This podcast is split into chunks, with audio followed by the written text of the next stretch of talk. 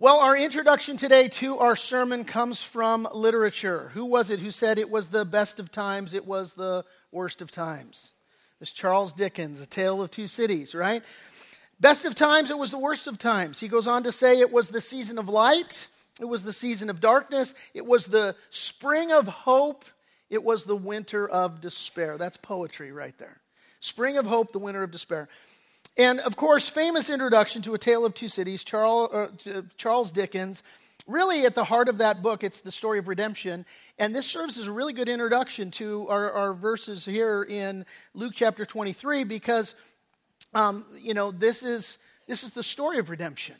And this is the culmination of Jesus' work here to, to redeem mankind. And um, to the disciples who had all scattered at this point, chronologically, here in Luke's gospel, um, this is a time that seems to them to absolutely be the worst of times, to be a season of darkness, to be a season of despair. But when men were doing their worst, God was doing his best. And that's what we see here. What seemed like the worst of times to these disciples was actually ushering in the best of times. And what seemed like a season of darkness and despair was, in fact, the dawn of a season of light. And it was the, the dawn of a spring of hope. This is, this is what this story is here today. And maybe today you have come into church and you're hanging on by a thread.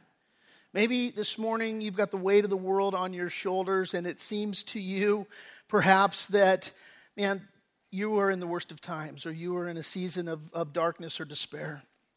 And if that, if that is you, you've come to the right place today. Because the big idea of our text today is that even when you are at your worst, that God is at his best. And so we pick up the story here today with Jesus appearing before Pilate here in uh, Luke 23. We'll pick it up in verse 1. It says, Then the whole multitude of them, who is the them? This is the religious leaders, the mob that has gone into the Garden of Gethsemane, that has taken Jesus by force, that has dragged him illegally through a trial in the house of the high priest, and then from there dragging him formally before the Sanhedrin, trumping up charges against him, false charges, false accusations. And so once they get what they're looking for, something they can charge him with, this multitude of them arose and they led him, verse 1 says, to Pilate. Pilate is the Roman governor of, uh, of uh, Jerusalem. And verse 2 says, And they began to accuse him, saying, We found this fellow per- perverting the nation and forbidding to pay taxes to Caesar, saying that he himself is Christ, a king. So, the backstory here, we saw it last week, is that the trumping up of false charges before Jesus, this is what they're looking for, and what they have him on is blasphemy. And it is, again, false testimony. Jesus has not blasphemed uh, God, but this is what they have charged him with. Now, they, the penalty for, for, the, for this sin is death. But the Jews don't have the power to, to execute the sentence that they have passed because they have been taken captive by Rome. And Rome says, look, we're going to let you function and do your whole religious thing and all, but you, but you can't kill people. That's, that's our job. And so they now need Rome to pass sentence on Jesus to, ex- to execute uh, Jesus. And so this is why they're bringing him before Pontius Pilate. They're, they're, they're wanting, hey, we want you, uh, you know, to, to, to kill this, this guy. And so what happens is um, they understand in bringing Jesus before Pilate for Rome to put Jesus to death, really, they could care less about the fact that uh, Jesus has committed blasphemy. This does not matter to them at all. So, what do they do here? They, they make up three false accusations that they bring to Pontius Pilate of things that he would actually care about. And so, these three false accusations are number one, that Jesus was a revolutionary. That, and that, you know, that's a, that's a, a you know, hey, he's perverting the nation. And, and that would matter to Rome. Secondly, they said that Jesus incited the people not to pay their taxes. And that would matter to Rome very much. And thirdly, they said that Jesus claimed to be a king. And, and that would put Jesus, uh, they hoped, in the eyes of, of Rome as, hey, he's in opposition to Caesar. And so these are the three accusations that they bring here uh, before Pontius Pilate. Verse 3. Then Pilate asked him, asked Jesus, saying, Are you the king of the Jews? Uh, and Jesus answered, and he said, It is as you say. Now we get a glimpse here into the way Pilate is receiving all of this in the word that he uses, the word you. Because that word you in the Greek, it's, it's in the emphatic. And so here's what that means. What Pilate is saying is as he looks at Jesus, he's like, You? Are you the king of the Jews? And, and the idea here is that Pilate clearly doesn't see in Jesus anything that makes him think that he's guilty of what they've just said. Hey, this guy claims to be a king. He's like, this guy? And remember, Jesus has been beaten up pretty badly here. And so, you know, here he is now, you know, this in, in this, uh, you know, humble state. And so, so Pilate just, hey, I don't see it kind of thing. Verse 4 Pilate said to the chief priests in the crowd, I find no fault in this man. Uh, but they were more fierce, saying, He stirs up the people, uh, teaching throughout all Judea, beginning from Galilee to this place.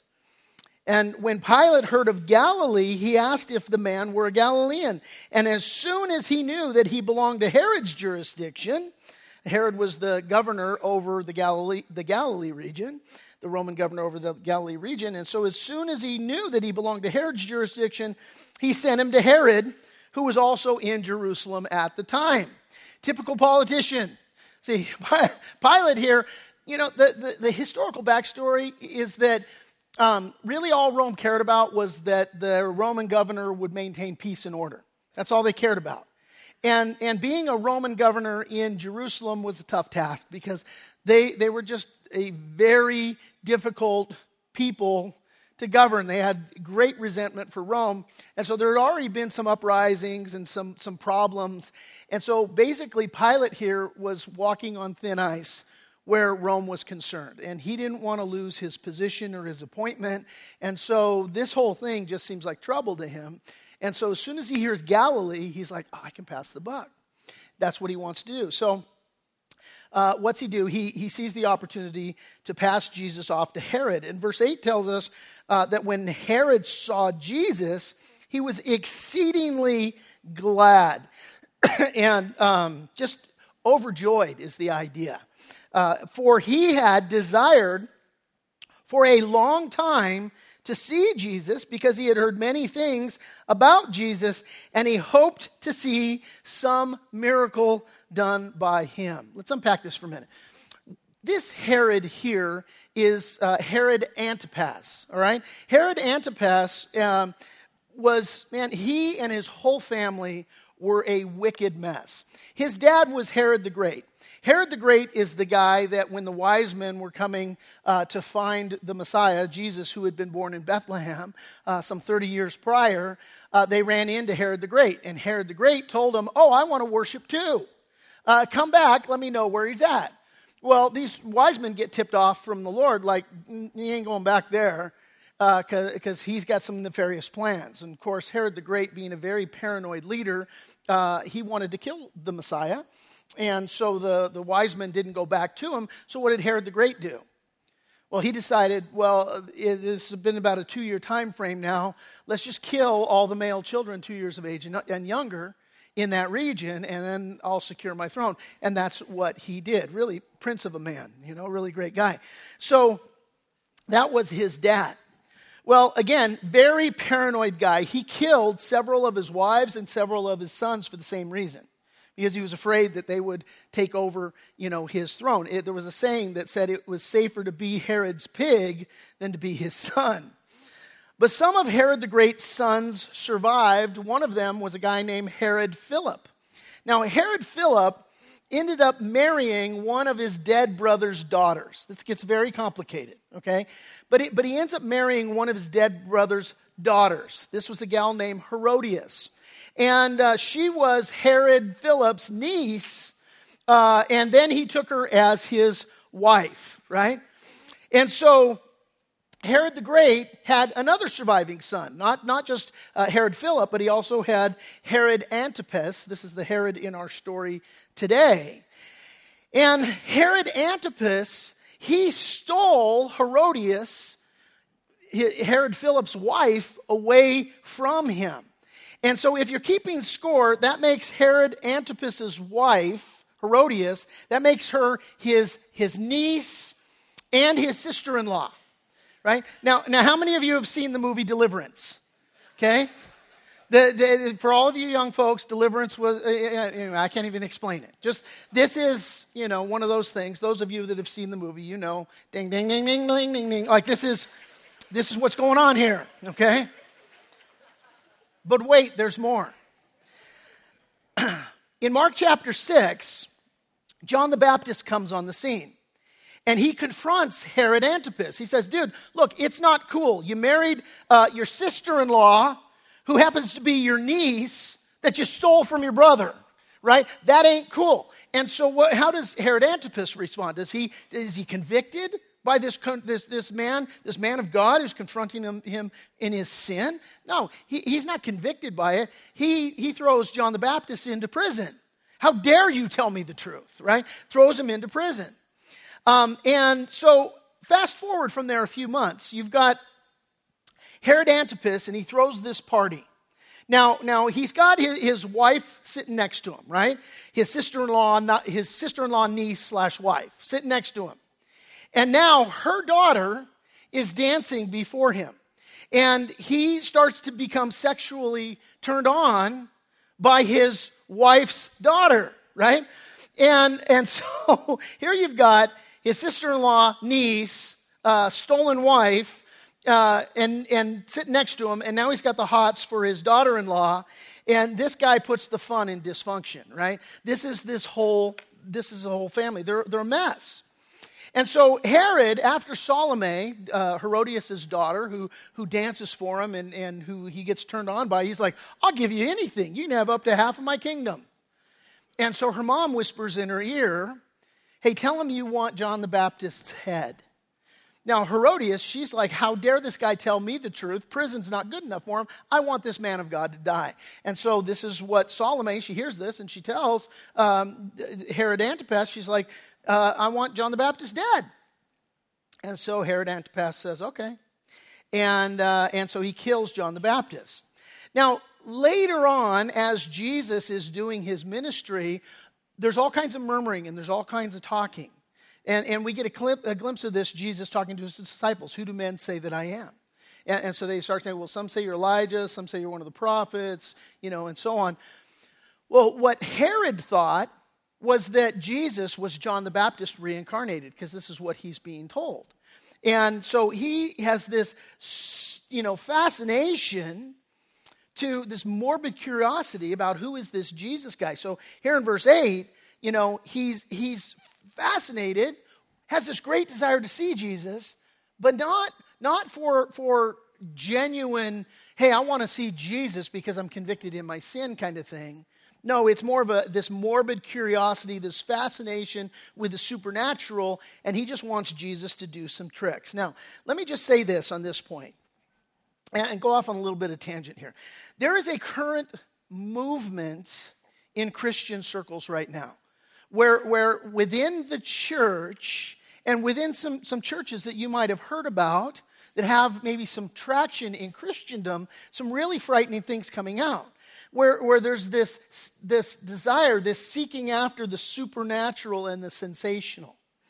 And, and so, and, and let me just say, it's fine to embrace the supernatural and the sensational things of God, just so long as they are biblical, as long as they are spirit led, and as long as they serve God's purposes.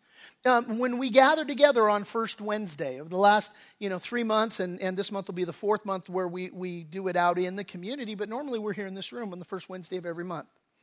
And it's a believers' meeting. We get together, we seek the Lord, we worship Him, and, and we're, we're uh, seeking the Lord in, in the exercise of the gifts of the Holy Spirit. And we have seen some supernatural, sensational things on First Wednesday. We've seen people healed. We have seen uh, words of knowledge given that, that we could not otherwise have known. It's just the supernatural, miraculous working of the Lord. And, and sometimes that can freak people out. But, but what happens, happen, it's all decently and in order and biblical what goes on. And those, that, that kind of stuff is, is fine. Um, in the book of Acts, you know, we, we see the outpouring of the Holy Spirit as the church is being planted. We see miraculous things being done. And there is a group in, in Christianity that says, well, that was dispensational. The, the, the supernatural gifting and moving of the Holy Spirit was really just for the first century establishing of the church to authenticate their message. And really, you know, that's not for today. Miracles don't happen. Um, we disagree with that. Uh, because we see those things happening and, and we believe wholeheartedly that the gifts of the Spirit are in operation today. Um, and, you know, so long as we exercise these gifts biblically, there's not a problem. But the problem in the church right now is that there are many churches that are seeking the pursuit of, of sensational experiences, um, and they're doing so in a way that deviates from the express confines of the Word of God. And they're doing so just for experience kind of sake. And that's a really dangerous path because that you can cross the line into unbiblical behavior. This is a huge problem because John, the apostle, in 1 John 4 1, he warned us. He said, Beloved, do not believe every spirit, but test the spirits whether they are of God, because many false prophets have gone out into the world. Now, how do you test the spirits? By the Word of God. That's how you test the spirits, right? Well, that is a problem. Let me give you a quote here. This guy, this quote is, is by Bill Johnson. He's actually the senior pastor of uh, Bethel Church, which, which has a lot of traction in Christianity right now. And they put out some great music. Some of their songs we sing. But their practices are very alarming. And I want you to be aware of this because we're seeing these pra- that have been legitimized by some great music but some really poor doctrine. So, Bill, Bill Johnson, he said this He said, God wants to take us farther, and we can only get there by following signs. Our present understanding of Scripture can only take us so far. Christians need to stop focusing on protecting themselves from deception, which seems very contrary to 1 John 4 1 we just read, and instead have such a hunger for Jesus that it is seen in their lustful pursuit of spiritual gifts. End quote.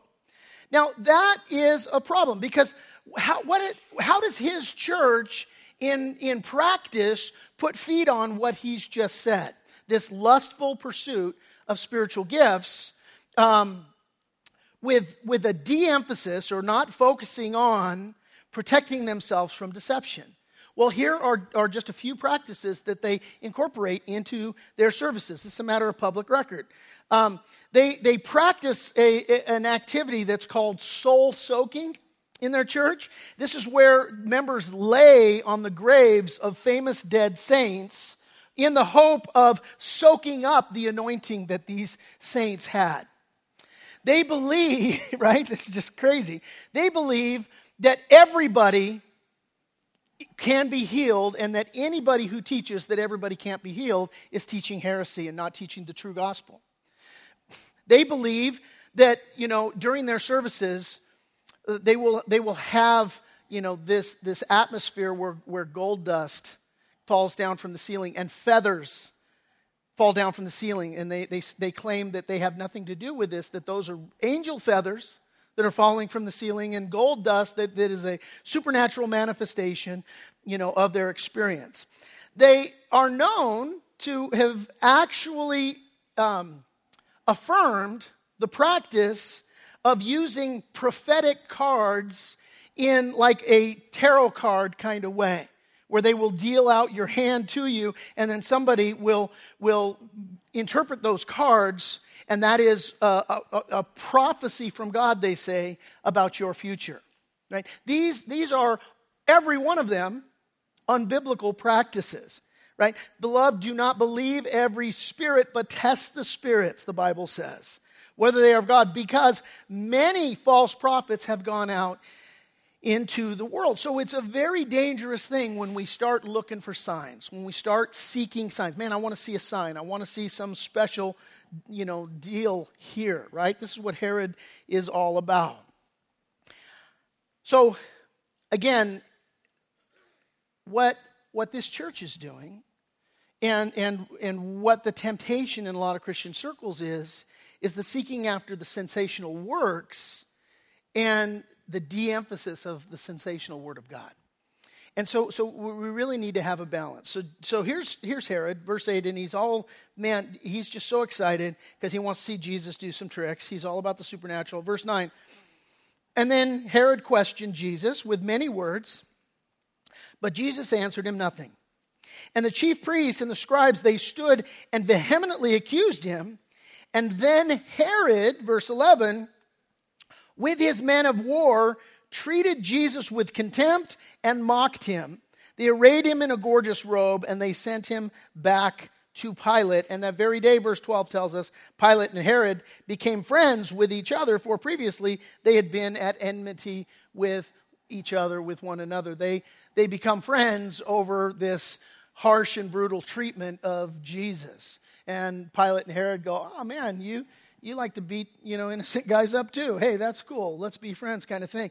Just this horrible thing. Now, verse 11, I want you to, to, to focus in on that. Understand when Herod and his men treated Jesus with contempt and mocked Jesus. I want you to understand.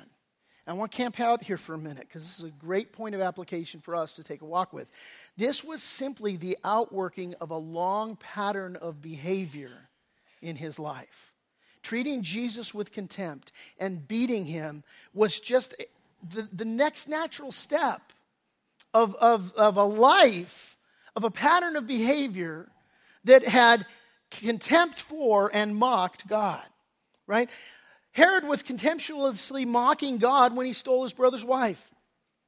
He was contemptuously mocking God when he rejected this John the Baptist's righteous rebuke. And instead of receiving a rebuke and repenting, he throws him in prison. And in doing so, he's mocking God. Uh, when he lusted after Salome, Herodias' daughter, he, he was mocking God. Uh, when when uh, he beheaded John the Baptist, he was mocking God. And so here now, when he comes face to face with Jesus and they treat him contemptuously and they mock him, it's just this well entrenched pattern in Herod's life. the application for you and me. Maybe today, first of all, that's you. Maybe today, mocking God has become, has become a well entrenched pattern in your life. Jude 118 says in the last days there will be mockers who don't take the things of God seriously anymore. They'll treat them like a joke and they will make a religion of their own whims and lusts. You know, sadly, my grandfather, he would f- fit that verse. He, he, in this category of saying, gosh, you know, does your life mock God? He actually kind of would, would fit that description. My grandfather was a medical doctor, and he wasn't a very warm man, as I recall. Uh, he, he, he had us, us grandchildren call him Dr. Grandpa, right? And well, Dr. Grandpa was married 10 times, right? Nine women, 10 times. My grandmother was number four and number five. Actually, I had to text my mom. I'm like, so uh, Dr. Grandpa, like he was married 10 times to nine women. Grandma, I know, was married twice. What number was she? And so my mom sent me back a list of, of all 10. She's like, here they are. Your grandmother was number four and number five. And it goes down through, you know, these 10 marriages. And then she adds at the bottom, this is all that we know of, right? so, my Aunt Nancy Jane, who was the daughter of his uh, sixth wife, she likes to say that he was a doctor who liked to play doctor, right? That's, that, sadly, that, that's, my, that's my grandpa. Well, on his wedding day to wife number seven, uh, my dad, who's still, you know, a young, you know, young kid at, at that time, um, I mean, this guy went through wives like changing underwear, you know, and so my dad was at the barber shop as a kid. He's getting his hair cut. and and he it's just a it's just a joke to him he's like you know and so he's having this conversation with the barber about how his he's going to his dad's wedding and it's his seventh wife you know kind of thing well he didn't know that the pastor was sitting in the next chair over who had no idea that this was my grandfather's seventh wedding. Now, I don't know why he went through with the wedding. I, I wouldn't have if I were in his shoes. I'd be like, I'm out, man. You know, that would have been good information to disclose to me. You know, we were going through your pre-marriage counseling. But at any rate, this, this guy does the wedding, but here's how he starts the wedding. He started the wedding quoting Galatians 6 7. Do not be deceived. God is not mocked. For whatsoever a man sows, that he will also reap. This was the beginning uh, of this number seven wedding ceremony. Here's the sad truth do not be deceived. My grandfather was deceived, right? And he, he might have told you he was a Christian. Frankly, I don't know. But, but he might have told you that he was a Christian. But look, there are some very glaring ways that my grandfather was a serial mocker of God, right? And at the end of the day, the fruit of his life would seem to be lacking and might suggest that, like Herod, he didn't really know Jesus, right? But I want you to consider now this morning, as I ask the question, I say, man, are, are, do you mock God? All of us, even Christians, can harbor areas in our life of habitual sin just these well worn paths of sin and sinful behavior that we kind of wink at. We just sort of sweep it under the rug of our life, right? It's been said that Christians aren't perfect, they're just perfectly forgiven. And that's true. But even so, the Bible exhorts us in Scripture that we're supposed to live lives of sanctification, that $12 Christian word, which simply means that we need to grow in the knowledge and image of God. Now, sanctification is what Paul talked about when he talked to the Philippians in Philippians 2:12. He said that we're to work out our own salvation with fear and trembling. Now, he's not, he's not saying there that you need to work for your salvation. Your salvation is a work that Jesus did on the cross, right? This is what is happening in Luke 23. He's going to the cross. He's going to purchase our salvation because all of us are sinners by nature and by choice. All have sinned and fall short of the glory of God. The wages of sin is death. There's none who does good, no, not one, the Bible says. And there's no good that you can do to earn your salvation. Jesus did that. That's his work for you in the past on the cross. But once you become a Christian, once you receive that new nature, once you are born again by the Spirit of God, you still it's not like everything just magically changes in your life. It's not like yes, you do become a new creation, but God doesn't always just, just immediately deliver you from sinful patterns in your life. This is a work of sanctification.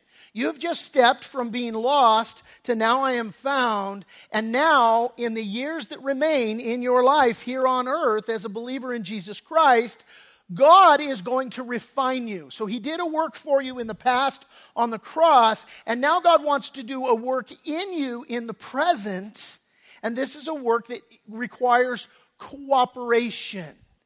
And so it's been, it's been described this way that it's kind of like bench pressing. Now, when you are on, uh, when you're at the gym and you are bench pressing, what do you have to have with you? Who do you have to have with you? You have to have a spotter, right? And so, what's the spotter's job?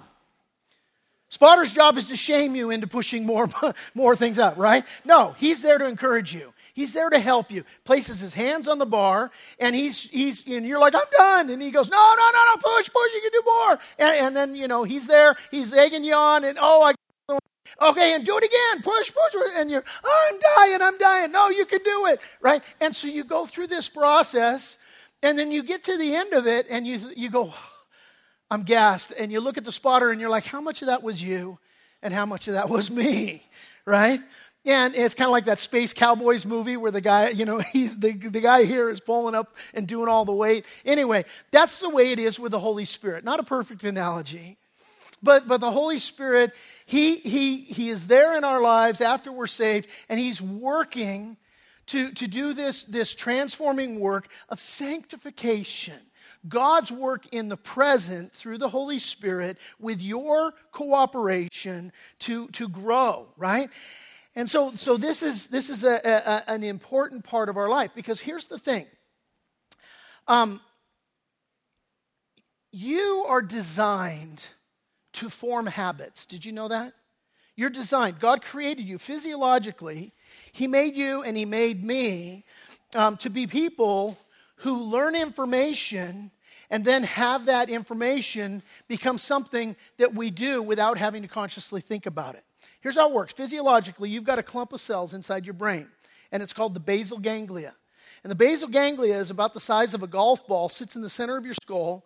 And the basal ganglia takes complex pieces of information and, and, and takes it from a place where you have to consciously learn a new, new task to where it just becomes second nature. I'll describe it this way if you're learning how to drive a stick shift, very complicated. Right? A lot of people don't even know how to drive a stick shift anymore. Um, and, uh, and so, but, but driving a stick shift, very complicated task. And you have to, you have to balance the pushing in the clutch and the, the, you know, the right application of gas and, you know, not, and heaven help you if you're on a hill, you know, you got to coordinate the brake and all of that stuff, right? Well, learning that required a lot of concentration, but after time, it's just second nature. You don't even think about it. You know, where in the beginning, intense concentration, now you're in the place where, uh, you know, I just drove three miles and I don't remember the last three miles, right? It just comes second nature. And God's created you that way because can you imagine if all of life, for you to learn any new task, required the level of concentration of when you were first learning? Like you would reach a lid very quickly of, I just can't think about anything else. I can't learn new things. So God designs us with the basal ganglia, you know, helping us to, and scientists have a technical word for it, they call it chunking. You, you ch- meant something different when I was in high school, but you have, you take complex pieces of information and your brain chunks it into habitual patterns. That's great until sin entered the world. And when sin entered the world, then what happens with you is that now you chunk patterns of sin. And so now you have these habitual practices of drug abuse and of alcohol abuse and of gluttony or lying or lust or gossip, these, these well worn patterns of sinful behavior in our life. And so the thing that we have to take a walk with is that by nature, as sinful fallen people, we have, all of us, have sinful habits and those habits, as I said, they don't always just magically disappear when you're born again, when you come to Jesus. And so, again, how did we get here? Because here, what's happened is that in Herod's life, this, this sinful pattern, the, the beating and the chastising of Jesus and the, and the mocking of Jesus, it was just the logical next step in just a life given over to these, to these sinful patterns you as a Christian, we, we have to go, okay, bad, Herod, that's not good. You know, this is the Messiah. Okay, but even when we come to know Jesus, we have to take a walk with, gosh, do I have sinful patterns in my life that, that need to, to be dealt with, right? That there is a day by day battle between the flesh and between the spirit. Paul articulated this. He said, That that I want to do, I don't do. That that I don't want to do, that's what I do. Who's going to save me from this body of death? And he says, Of course, Jesus is the one that saves us. And the work is an ongoing work of the Holy Spirit working in you, working through you, in the power uh, that, that he provides. Paul told the Corinthians this He said, Don't you realize that in a race everyone runs, but only one person gets the prize? So he said, run to win. Athletes are disciplined in their training. They do it to win a prize that will fade away, but we do it for an eternal prize. And so I run with purpose in every step. I'm not just shadowboxing. I discipline my body like an athlete, training it to do what it should. Otherwise, I fear that after preaching to others, I myself might be disqualified. What's Paul talking about here? He's talking about living a life of sanctification where day by day God's doing a work in you and through you. And Paul, here in this, speaking to the Corinthians, he uses words like discipline and training and purpose. And his point is that healthy spiritual habits don't just happen magically, they happen as a result of effort, right? Think about Daniel. What, is, what does the Bible say about Daniel? It says in Daniel 1 8 that Daniel purposed in his heart that he would not defile himself. And that word purposed, um, the idea is, is to set and to direct. And, and, uh, an illustration of this is like a director on a movie set. What's he do? He, he goes over a scene and they rehearse it and they repeat it and he directs it. And what's he doing? He wants it to go according to the script. And this is what Daniel did. He said, I want to live my life according to the script. A process of sanctification. I'm going to purpose in my heart that I'm not going to sin against the Lord. Now, two quick things about that. Number one, the Bible says that this is a work that we do, but we do it with supernatural power. Okay, the Holy Spirit there moving and working. Paul told the Romans that the Spirit helps us in our weakness, right? And secondly, the, the other thing I'd say about this is that this ongoing work of, of sanctification, again, remember, it's the Lord's working, it's the Lord's doing. He's working in the present with us. And it's only possible, hear what I'm about to say here. It is only possible, the Lord working in the present, in us and through us by the power of the Holy Spirit, that is only possible because of the Lord's work for the past, for us in the past. The, the work that Jesus is doing on the cross. Paul told the Thessalonians, he said, We are always thankful that God chose you to be among the first to experience salvation, a salvation that came through the Spirit who makes you holy and through your belief in the truth. I want you to notice there is both the, a, a, looking to, here in this verse, a looking to the past work of Jesus on the cross, but there's also a looking to the present work of Jesus through the power of the Holy Spirit working in your life.